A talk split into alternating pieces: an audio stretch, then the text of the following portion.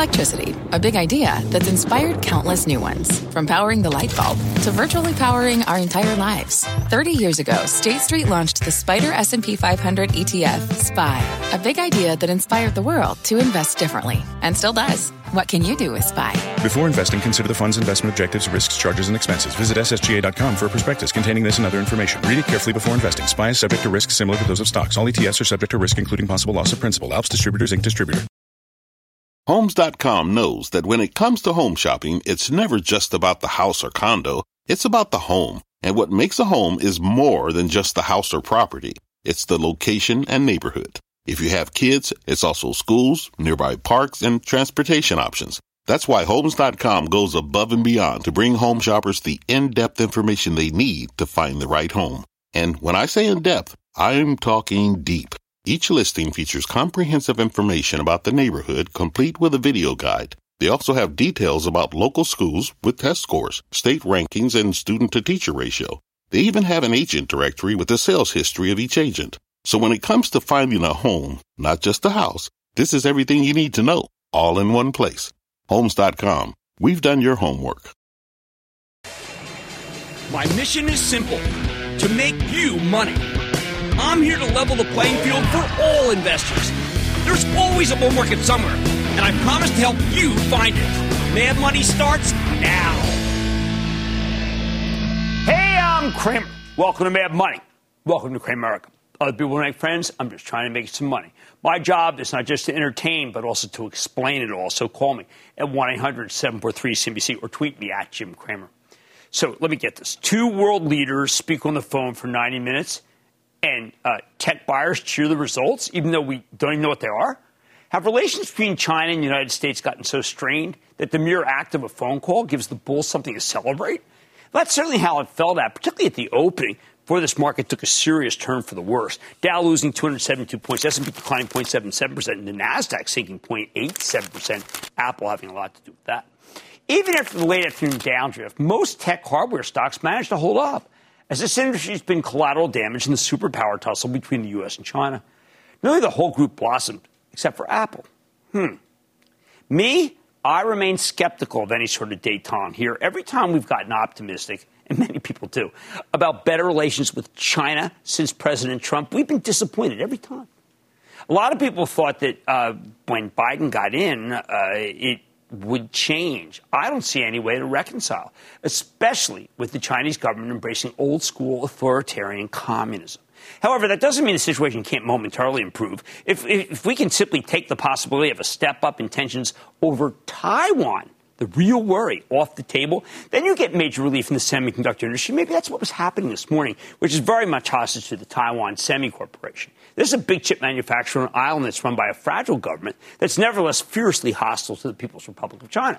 The semis were the leaders of the rotation by committee that seems to take place every single day during this downturn. Uh, and remember, it also leaves behind a lot of other prominent groups. But that's September for you. That's why I keep telling you this. Do these Chinese good feelings rallies have staying power? Who knows? We didn't hear about a follow-up meeting. We didn't hear about any new commerce. We didn't hear about anything. We didn't even see much of a rally in the so-called China stocks, with Boeing, the principal beneficiary of any camaraderie between our two nations, actually down more than three bucks. China needs planes. Boeing has plenty of them. Judging by the stock they've – well, it's judging by how the stock's doing, let's just say no dice. All right, on Monday, we'll see if this morning's tech rally can expand beyond, beyond the hardware into all aspects of Tang, of tech, including Fang. I like that, Tang.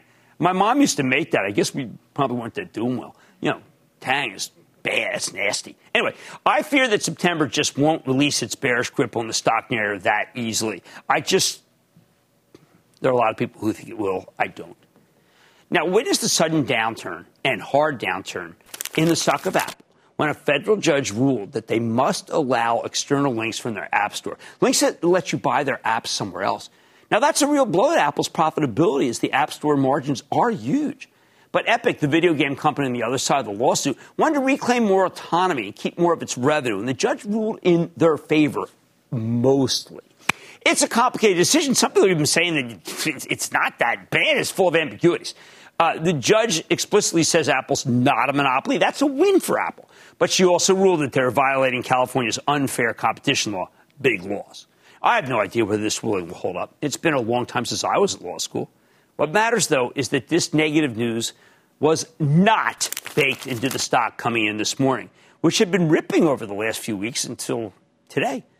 I think it is going to shave some earnings off of Apple, and it gives more ammo to the analysts who've been bearish on this stock for ages. That said, yes, this is going to surprise you. But uh, while you could try to trade it, I think it's going to be a loser to trade. I still think you should own it. Now, I don't love the ruling, though. Nobody's putting a gun to your head, though, and making you use Apple's ecosystem. I want to say it's bad for business, but really it's bad for Apple and good for third-party developers that want to make money selling apps. So you're going to be looking for number cuts in the out years, even perhaps from the bulls. And that's something that this stock, even after today's dramatic five-point decline, can really afford. Monday could also bring the beginning of a serious backlash against President Biden's actions this week to try to get more people vaccinated in this country. Higher fines for no masks, OSHA enforcement, forcing federal employees to get their shots or get tested every week. I am totally on board with this stuff, as you know. We need to wipe this thing out, even if it requires a little coercion. But the anti-vaxxers and the leaders in Washington will whine about how this is a violation of their civil liberties. Never mind that we've had vaccine mandates for a century. I never heard about violations of civil liberties before. Away from politics and the legal system, it's going to be a pretty quiet week. Monday, Palo Alto Networks hosts an analyst meeting. I think this long-term, uh, long-time Cramer fave cybersecurity firm will roll out some new products that will help them keep taking market share. Remember, cybersecurity is one of my favorite themes for this moment, along with financial empowerment via technology, as exhibited by the dramatic run in the stock of Affirm today. That's the king of buy now, pay later. This stock was up thirty-one points or thirty-four percent.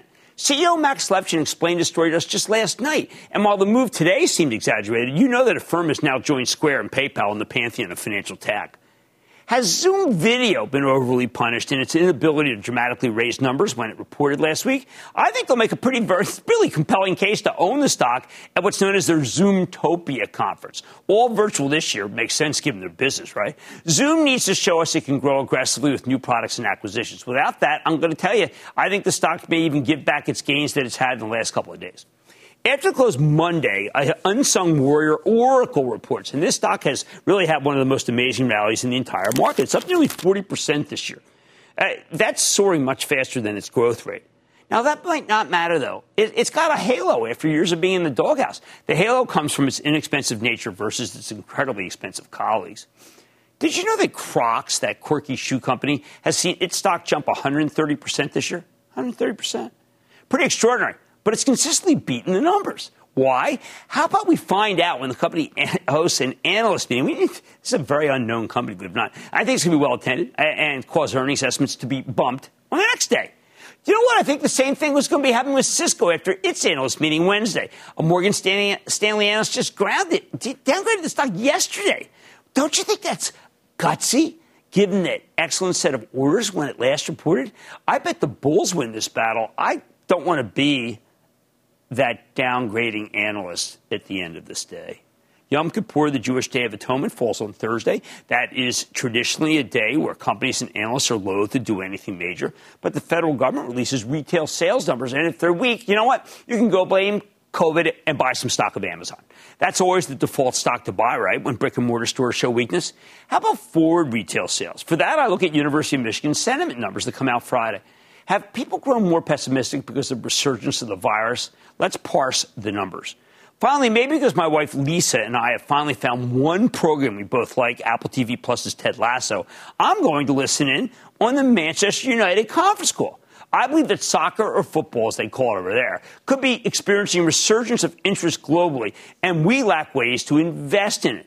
There's no better way to own a piece of the Premier League's premier team, Man U, especially after they just re-signed superstar Jamie Tartt, superstar Cristiano Ronaldo. The bottom line, given the nature of September, you have to expect next week to feel less like this morning's decent action and more like the ugly sell-off of this afternoon, even as there may be some individual bright spots. Yep, I don't want to be a downer here, but as I keep saying, I need you to expect some brutal days ahead. And don't get sucked into those morning rallies.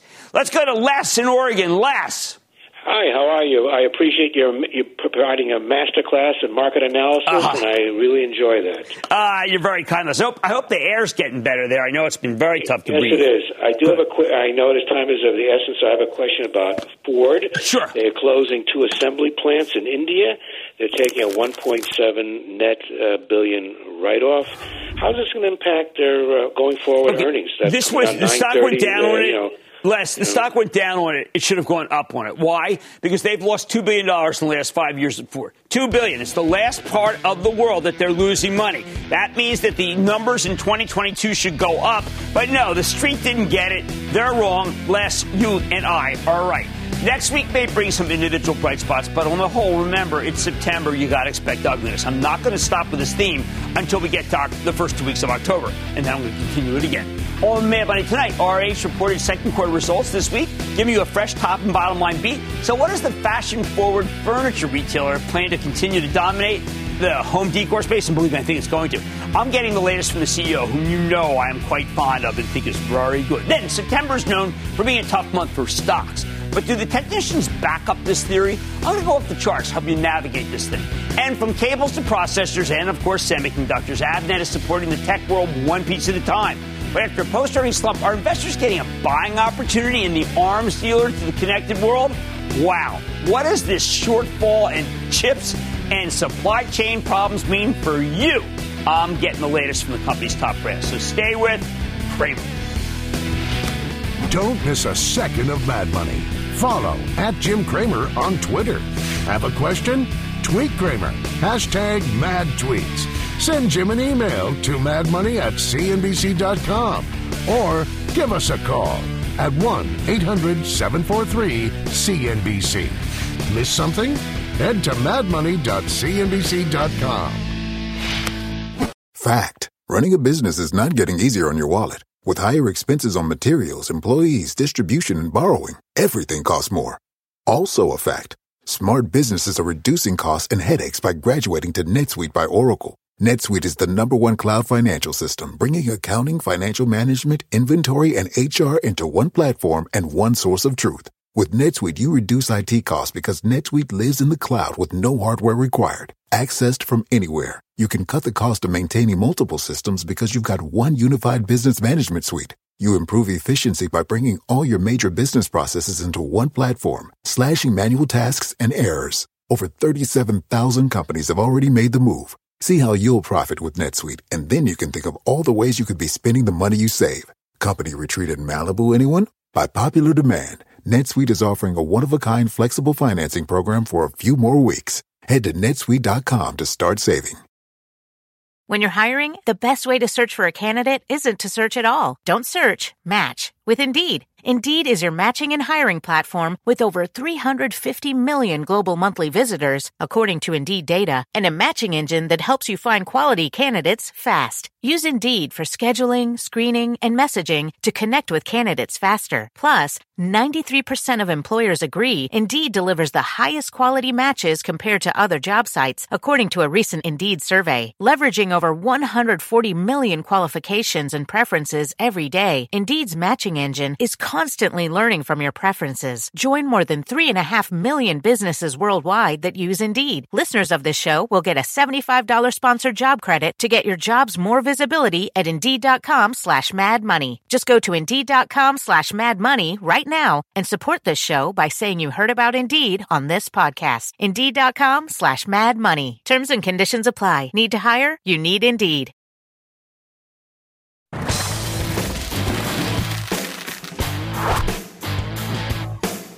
Even an ugly week for the market, there were some huge winners. Take Cramer fave R H, the home furnishings team, formerly known as Restoration Hardware, which reported yet another blowout quarter on Wednesday. It sent the stock flying, of course. Right now, R H is on fire. Sales up forty percent from twenty nineteen, the last comparison for the pandemic. Monster earnings beat.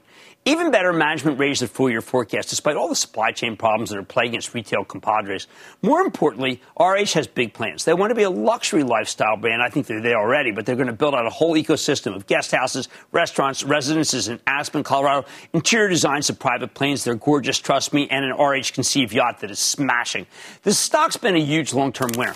up more than eighteen hundred percent over the past five years. I think it's got much more room to run. But don't take it from me. Let's check in with Gary Friedman, the bankable chairperson and C E O of R H, to learn more about the quarter and his big plans for the future. Mister Friedman, welcome back to Mad Money.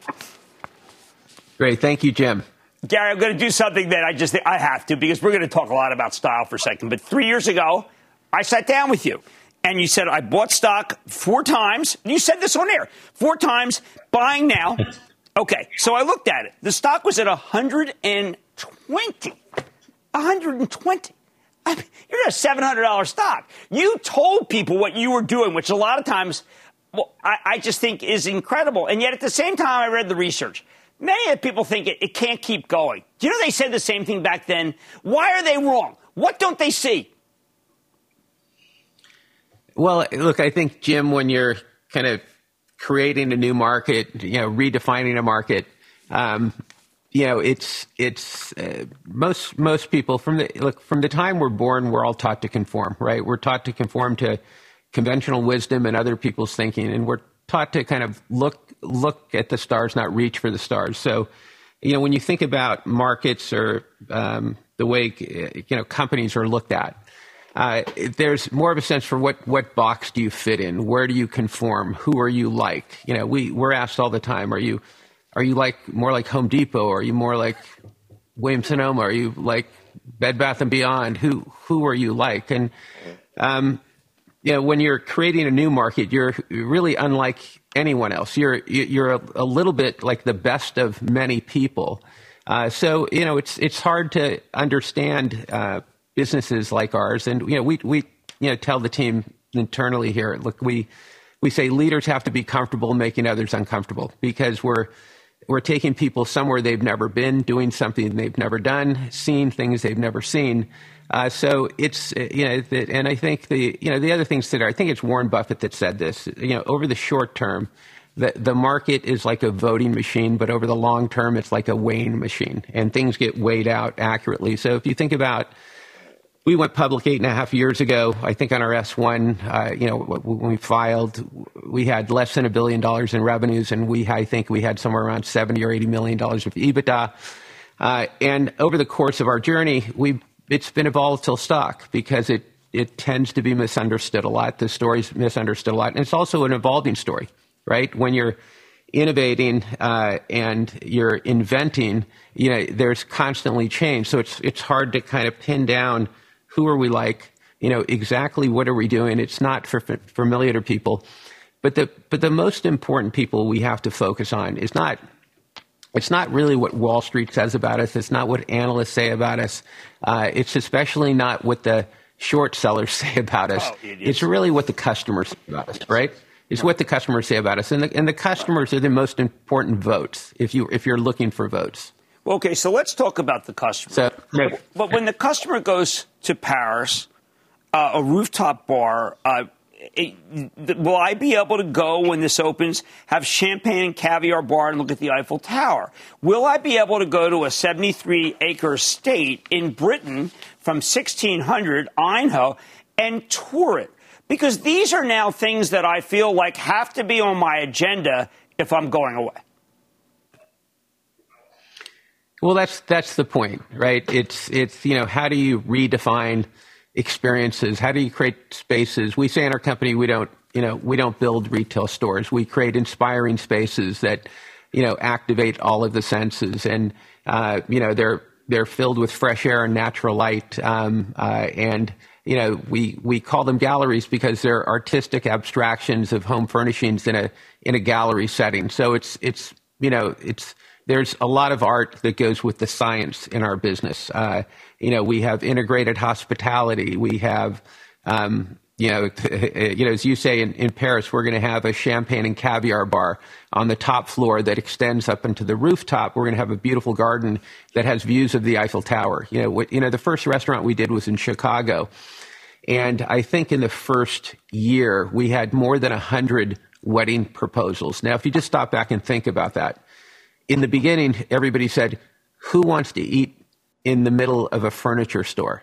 And, you know, we said, look, we don't build furniture stores. We build inspiring spaces, and you have to come see it to understand it. And I think most people that have been critics of the company or don't get it, it's because they haven't lived it. They haven't experienced it.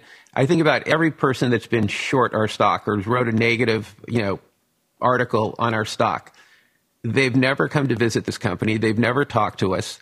Um, you know, they just form their own opinions uh, out of kind of a lack of information and truth. So um, the great thing is you're going to be able to go to Paris and, uh, you know, enjoy champagne and caviar on a rooftop with views of the Eiffel Tower.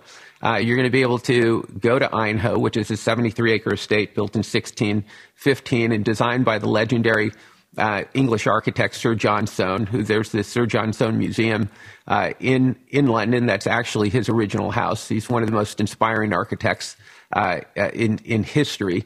Um, and you're going to see, you're going to see products and, you know, you know, you're going to experience our business in a way you've never experienced it before. And it's not even how many people go to go to the gallery at Aynho, uh, okay. which is, by the way, about an hour and a half outside of central London. Uh, you know, and it's a seventy-three acre estate and a fifty-five thousand square foot, you know, beautiful, you know, castle-like building. Um, it's really, it's going to be about the forty to fifty million people that will see it on our website. You know, we'll we'll do a, we'll do it on the cover of our source book and mail it to millions but, of people. But, yeah, It'll yeah, be written but, about it. Yeah. Are, are people wealth? There yeah. are that many wealthy consumers, right? In U K, you talk about that. In California, there are that many people doing that well right now. We all hear about how things aren't that great, but this, a destination hour outside out of line, you're talking about major commitments by people, and they have that money, or, as you said at the end of the call, it's their goal to do better. It's their goal to get better stuff. That's what people do. Sure, sure. I mean, uh, you know, it's the, you can look at history, and, and humans always aspire to better quality, right? We uh, and uh, you know, but but you don't look, you don't build a long-term strategy based on, you know, short-term, you know, temporal, you know, interruptions in in economies or anything like that. So, you know, people would say like, oh, it's it's it's not doing that well in Europe right now. I mean, I, I got it. It's, it's, you know, right now is just right now. You know, long-term visions and strategies uh, are are beyond right now. Right. So, right. you know, and and I think when when people, you know, when people see what we're doing next, you know, I think they'll understand it. I mean, it's no different than, um, you know, we introduced R H one, right? And mm-hmm. it's our private jet that will be available for charter. Uh, it just ran in Architectural Digest. It's in the October issue. Uh, and they did a spread on on a plane. Okay, in Architectural Digest's history, I think they've Only I thought it was only one plane, uh, and the, the the Gettys plane, the Jetty, in the nineteen eighties. I heard that there was they did another article, you know, four or five years ago, on another plane. But um, uh, you know, the, the these these pieces of the puzzle right. are helping right. us to kind of right. climb the luxury right. mountain, right? Establish right. R H as kind of an arbiter of, of taste and style, you know, in in in the world, you know, for. You know, it's, we like to say products, places, services, and spaces, you know, an ecosystem that kind of elevates R H as a, a thought leader, a tastemaker, and a placemaker. Uh, so it's, you know, there's a, a there's a integrated strategy to all this, but until you kind of see it and understand it, I think for anybody that doesn't get it, you know, that's in the financial world, that whether you're an investor or an analyst, I'd, I'd say come come visit us in Marin County. Uh, you know, come see the Center of Innovation and Product Leadership. Uh, but we don't we don't spend our time, you know, trying to convince people to love us. You know, we do what we love with people that we love, for people that love us. You all know, right, and, I, I know they're, so they're trying to cut me off. Not, I'm not letting them do it. I got to ask you one other thing. I keep hearing these guys are all moaning supply chain. I asked my wife, why do we keep using R H? She goes, Jim, it comes in two to three weeks no matter what. Everybody else I'm waiting six months for. You've been able to do that too, right? You've mastered the supply chain. Well, the good thing is, look, we, we own inventory. We're not one of the platforms that is just selling other people's right. goods right. and not carry inventory. We we have right. a great competitive advantage from that from that point of view. Um, but but look, we, we face the same kind of challenges. Again, they're all kind of temporal issues. They're not long-term strategic issues. They're short-term, you know, distractions. You got to uh, you know stay focused on your long-term vision. uh, right. to to create value long term. Right. So, they're, they're really giving um, me a rap, Gary. Yeah, I don't know what I, to do. You know that I I am always torn about talking to you because you did your look. I don't have bar. No, only Arnaud. If Arnaud would come on, you, you three, we, all three of us, we'd be able to figure this stuff out. You are a genius, my friend. You're a genius. All right? Let's just leave it at that. Uh, well, thank you. Okay? You're a genius. Thank you. That's Gary Friedman, Chairman and C E O of R H. Four times he had bought below one hundred, told us on air. Then he bought a fifth. It, no way. He makes you a lot of money. The stuff just isn't great. He's also a money maker. Mad Money's back after the break. Coming up, Cramer explains the reason for the season. Off the charts. Next. Take your business further with the smart and flexible American Express Business Gold Card. You can earn four times points on your top two eligible spending categories every month, like transit, U S restaurants, and gas stations. That's the powerful backing of American Express. Four times points on up to one hundred fifty thousand dollars in purchases per year. Terms apply. Learn more at americanexpress.com slash business gold card. This podcast is supported by FedEx. Dear small and medium businesses, no one wants happy customers more than you do. So you need a business partner just like you. Like FedEx, who understands your passion for serving your customers because they have the same commitment towards you.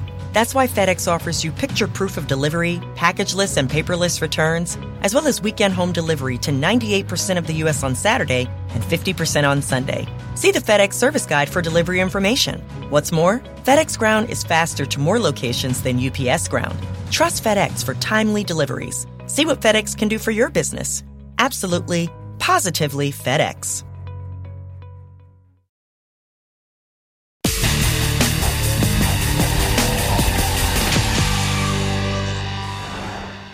I've been warning you to steal yourself for a rough month because historically September has not been a good time to own stocks. There's only so much you can glean from the calendar, but any veteran trader knows that this tends to be a brutal month. How brutal?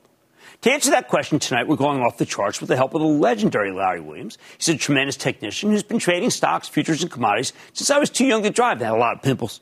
He's written more than a dozen books, created a host of indicators that we talk about all the time on the show. More than that, though, he's been on a roll for the last year and a half. Ever since the pandemic hit, he's done a terrific job of identifying opportunities, including the boldest bottom call I've I've seen last spring. Let's talk about September, though.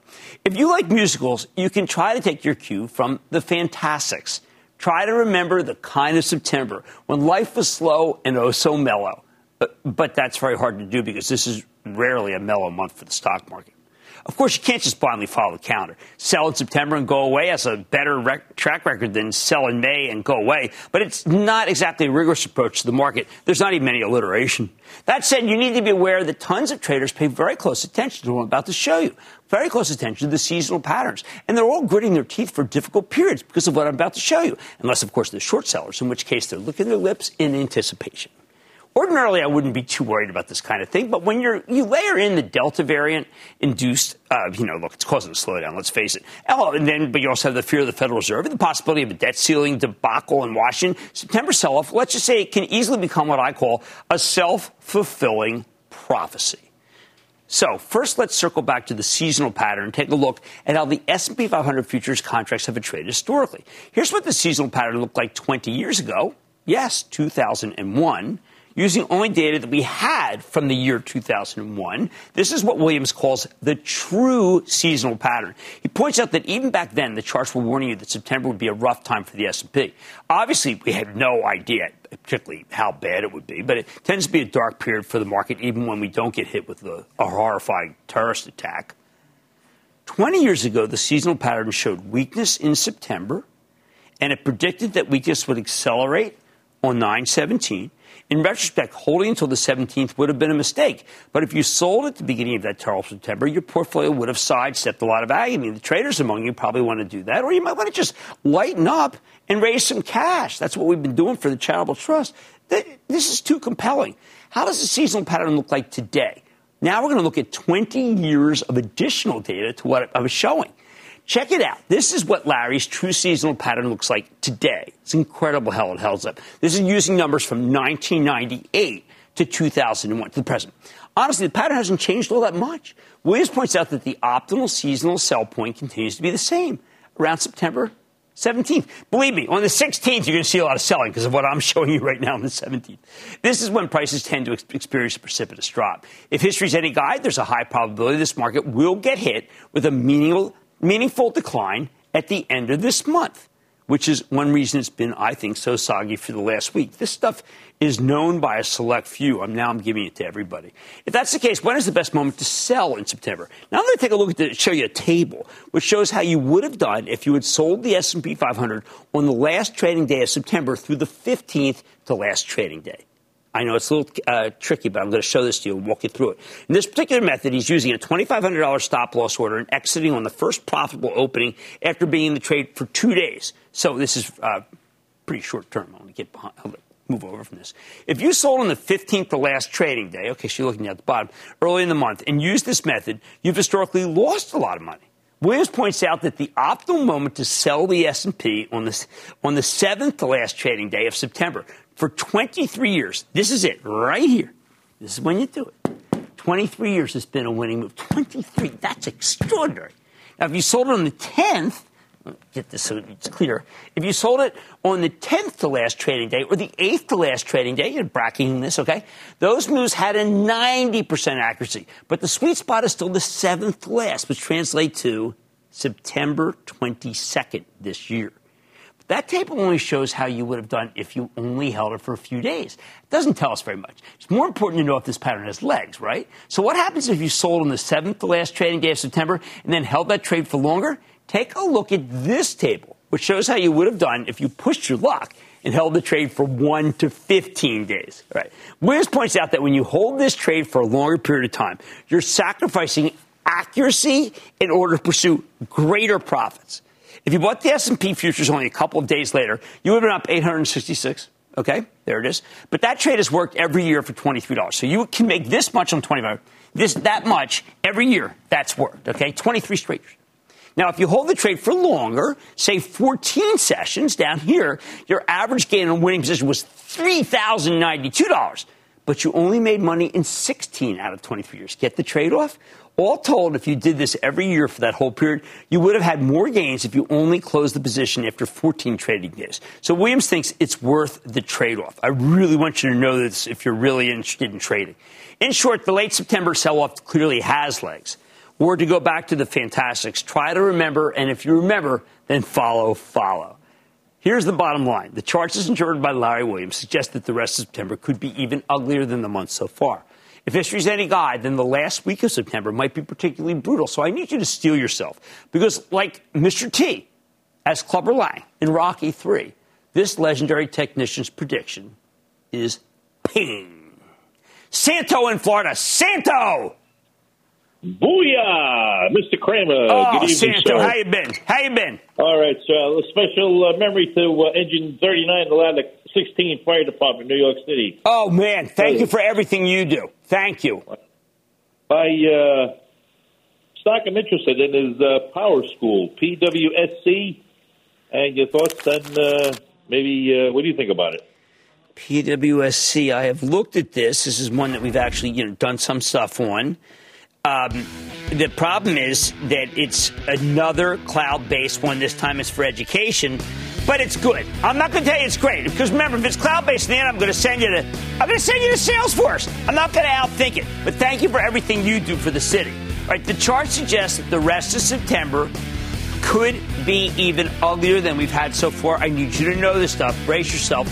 The last week of September could be the most brutal, or you can profit on it if you really are very, very nimble, much more Mad Money ahead, including my exclusive with a company that pre-announced better-than-expected earnings. That's Avnet. How are the tight supply chains impacting the hundred-year-old electronic components supplier? I'm going to talk to the C E O. Then tomorrow is the twentieth anniversary of nine eleven, and I'm looking back on that fateful morning that changed our country forever. From a personal point of view, I was downtown at the time. And all your calls rapid fire in tonight's edition of the Lightning Round. So stay with Kramer.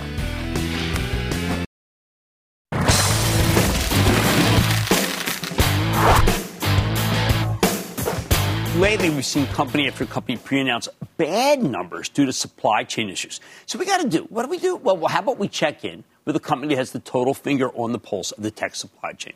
And I'm talking about Avnet, the world's largest supermarket of technology, distributing both finished hardware and electronic components, including ones that are in short supply, like semiconductors. Last month, Avnet reported some excellent numbers, along with much better than expected guidance, because this is a terrific environment for them, but also because they're a great company.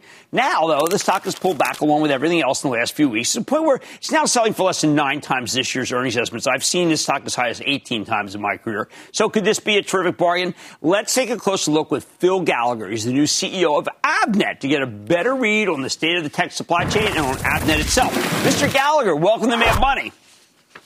Thanks, Jim. I appreciate that. We appreciate the opportunity. And, and by the way, I saw yesterday's news. I uh, wish you all the best in, uh, in your next chapter as well. You are so kind. Thank you so much. You and I are old hands in these things. We've got to stay at it. You've been thirty-seven years at Avnet. Congratulations. And here's Thank what you. I want to know. No one knows more about supply chain issues than Avnet. We keep getting snowed, Phil. We hear supply chain. Company, every company uses an excuse to miss the numbers. But you worked in partnership with a lot of companies. What would it have been possible if people said, you know what, I'm going to go to Avnet, work this through ahead of time, well before this, that they wouldn't be bemoaning themselves and their supply chain issues? Yeah, Jim, that's that's an interesting point. Yeah, we're, we're, for sure, we're seeing a lot more opportunities even than we were prior to the constraints. But you're right. The, the pullback, you know, um, in inventory, I'll just say, and in managing inventory and these liens and all those types of things that were going on kind of preempted where we are today. That's exacerbated with the COVID issues we've all faced in the last several years. So we're going on several years. So, yeah, the answer is yes. We believe, you know, we're in the center of technology supply chain. That is what we do. And I would venture to say that customers that are dealing with us are in better shape than ones that weren't. But it's providing a great opportunity for us and a lot of new customers and suppliers that are really in, engaging our supply chain architects to help them out. So what are the largest companies that would use Avnet? Are the companies that we would know, uh, brand name companies, companies that are in uh, large industrials? Yes, sir. The, uh, we don't typically mention their names, but you're, you're, you look around your house, whether it be your thermostat, uh, by the way, your, your car, which I know you want to talk about. Yes, I do. That's uh, from going next. Grill. I know, you know, your, your sub-zero uh, refrigerators to your tractors to your uh, ho- home automation, building automation. Uh, it, it's really all around us, Jim. So, yeah, they're all household names, big networking companies, you might guess, uh, big five G companies, uh, maybe in San Diego, you might guess. So they're all pretty much household names. You just don't see us because we're behind the scenes, you know, supplying the parts and the chips and the components that go inside those branded products. All right, so let's say I saw t- today Toyota had lower numbers, you know, Ford lower numbers, G M lower numbers. Let's say I had been like a Chinese company and said, you know what, Phil, I don't want to do uh, just in time. I want to do just in case. Would the dialogue be different with these companies that are now pre-announcing weaker numbers? Yeah, I think the dialogues are now in parallel uh changing and, and evolving.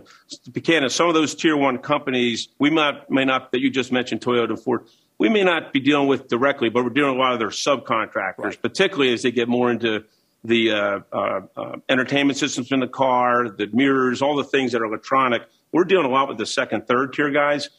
Now we're starting to get calls from the tier ones, okay? Because, again, you have fifty cent, one dollar microchip controllers holding up fifty thousand dollars cars, one hundred thousand dollars cars, one hundred fifty thousand dollars cars.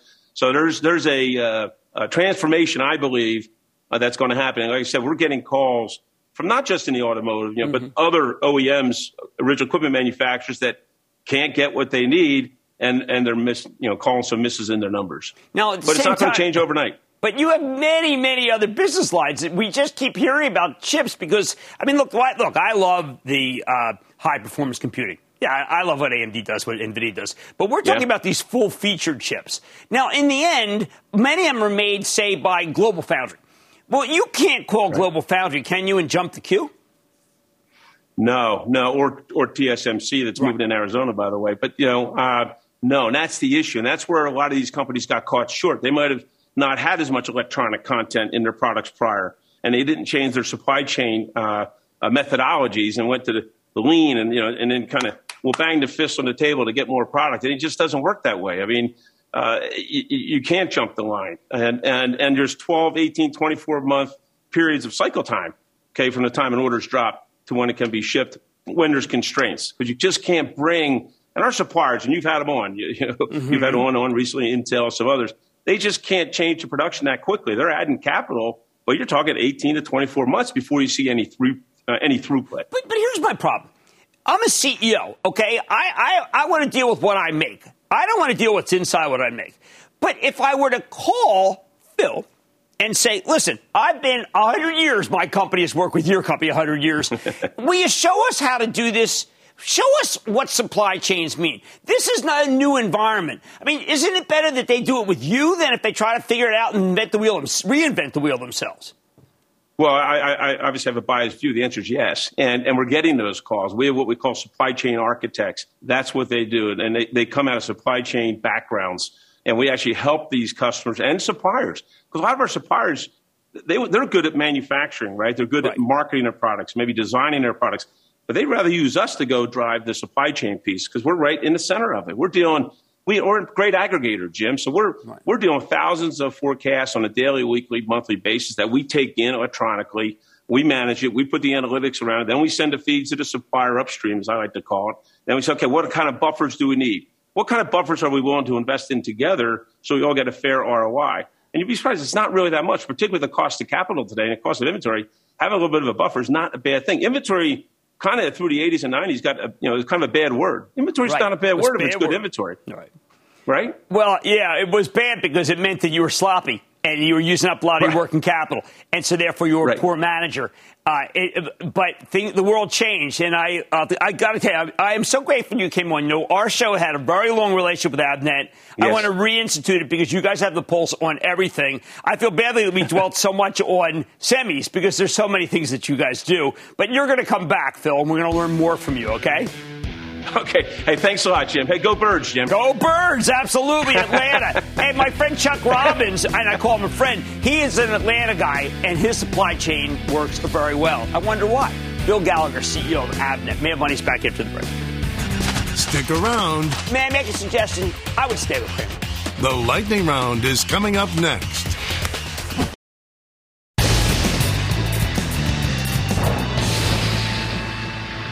It is time. It's time for the lightning round. And then the lightning round is over. Are you ready? Ski that. Time for the lightning round. Quick, let's start with Mark in Wisconsin. Mark. Jim, I've got a cryptocurrency miner up in Toronto. Their ticker symbol is H U T. Name of the company's Hut eight. I'd appreciate yeah, your and a blockchain company. They're dime a dozen, unfortunately. I, I wish it were more special than that. I don't think you have anything proprietary with that company. Go buy some Ethereum. Michael in Illinois. Michael. Booyah, Jim. What's up? My ticker is D V A X. Dynavax. You know I like this company. You know I like companies that are involved in anything that's uh, uh, what I call personalized cancer, personalized immunology, and that's one I'm, I'm going to Jose in California. Jose. Booyah, Jim. Fly, eagle, fly. What's hey, up? Thanks for all you do, and thanks for taking my call. Sure. So this company went public recently, has extremely high institutional ownership with an incredible list of clients, like Microsoft, Netflix, and McDonald's. Now, I listened to their earnings last night, and the C E O's interview earlier today, and I'm pumped that I got in sixteen.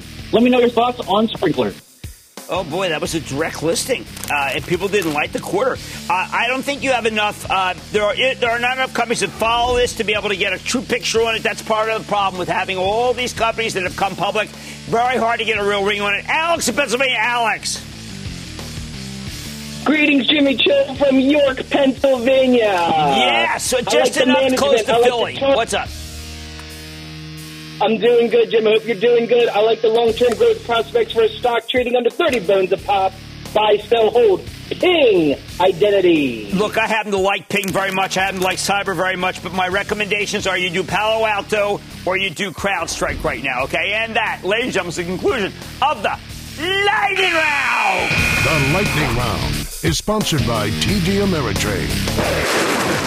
Coming up, Kramer reflects on American resilience and acknowledges twenty years since the world changed forever. Next.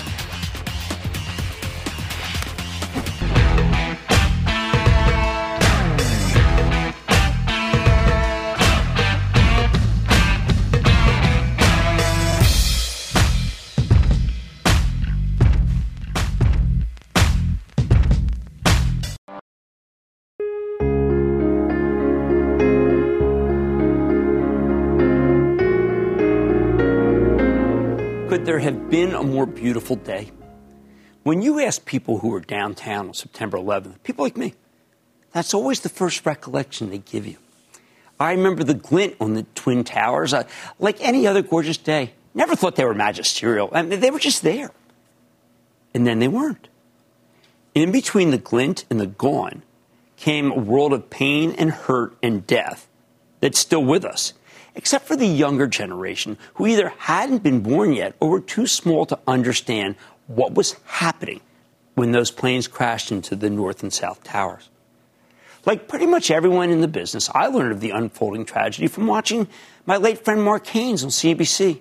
He pointed out it was no ordinary fire, no billowing smoke plume, no accidental replication of that B twenty-five that hit another tall building uptown back in forty-five. Well, at the time, the Empire State Building was enshrouded by fog. This time, as crazy as it sounded, it had to be deliberate, something we knew for sure after the second crash. It was such a beautiful day.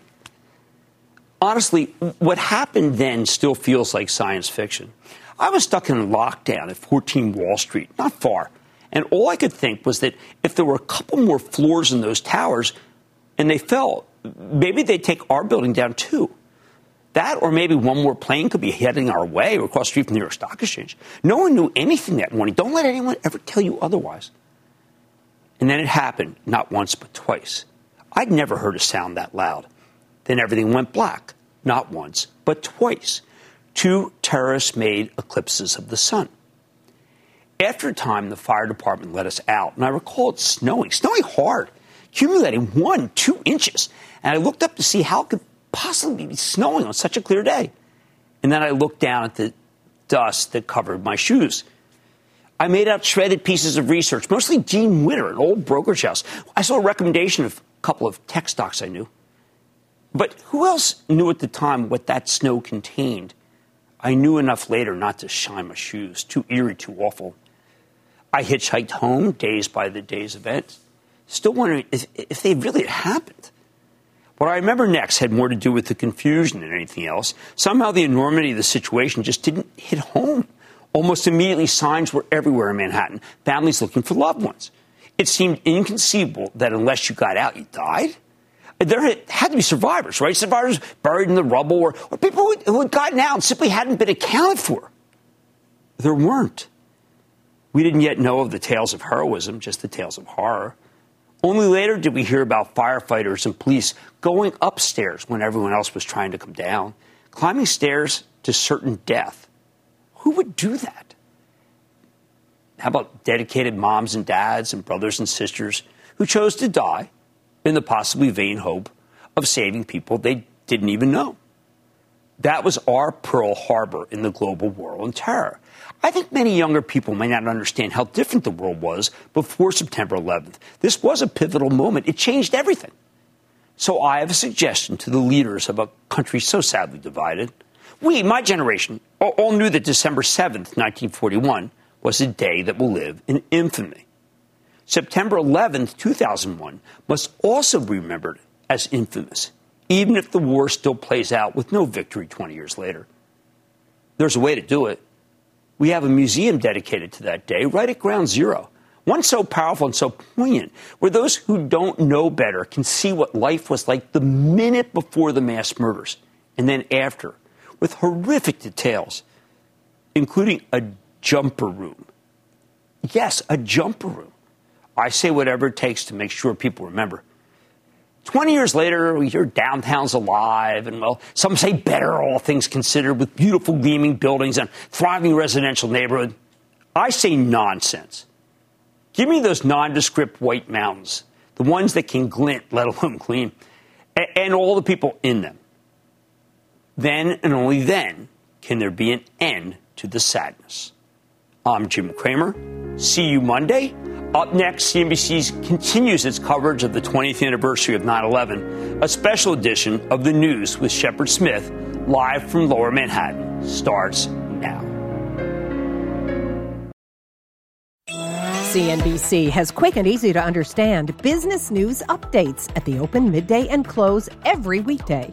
Markets, money, and more from Wall Street to Main Street. I'm C N B C's Jessica Ettinger. Follow and listen to C N B C Business News Updates wherever you get your podcasts.